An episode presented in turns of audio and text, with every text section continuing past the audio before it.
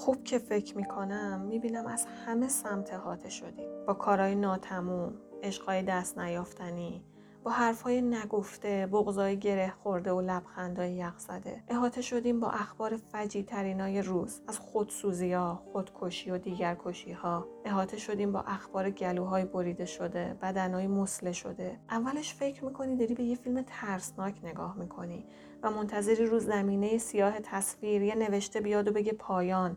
تا این وحشت تموم بشه. بعد به خودت میای می‌بینی داری وسط همین فیلم ترسناک زندگی می‌کنی. حتی اگه دلت هم بخواد چشم و گوشت رو روی این دنیای پرهیاهوی دیوونه ببندی باز یه جوری با این خبرها محاصره میشی تا یادت بیاد.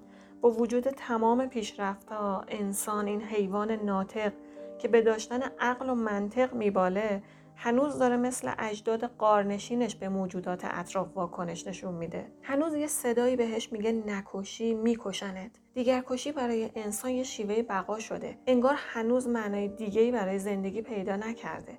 برای همین یه دشمن فرضی برای خودش می‌سازه تا با غلبه بر اون احساس خوشبختی کنه. یا داره سر منابع میجنگه یا برای عقیده. همش هم به بهانه دفاع از خودش. ما همون ایوان ناطقیم که یاد گرفتیم ابزار بسازیم تا اول جاندارای دیگر رو بکشیم بعد هم دیگر رو. این واقعیت تلخ هم که باشه ما تو تله وحشیگری نوع خودمون یعنی انسان گیر افتادیم.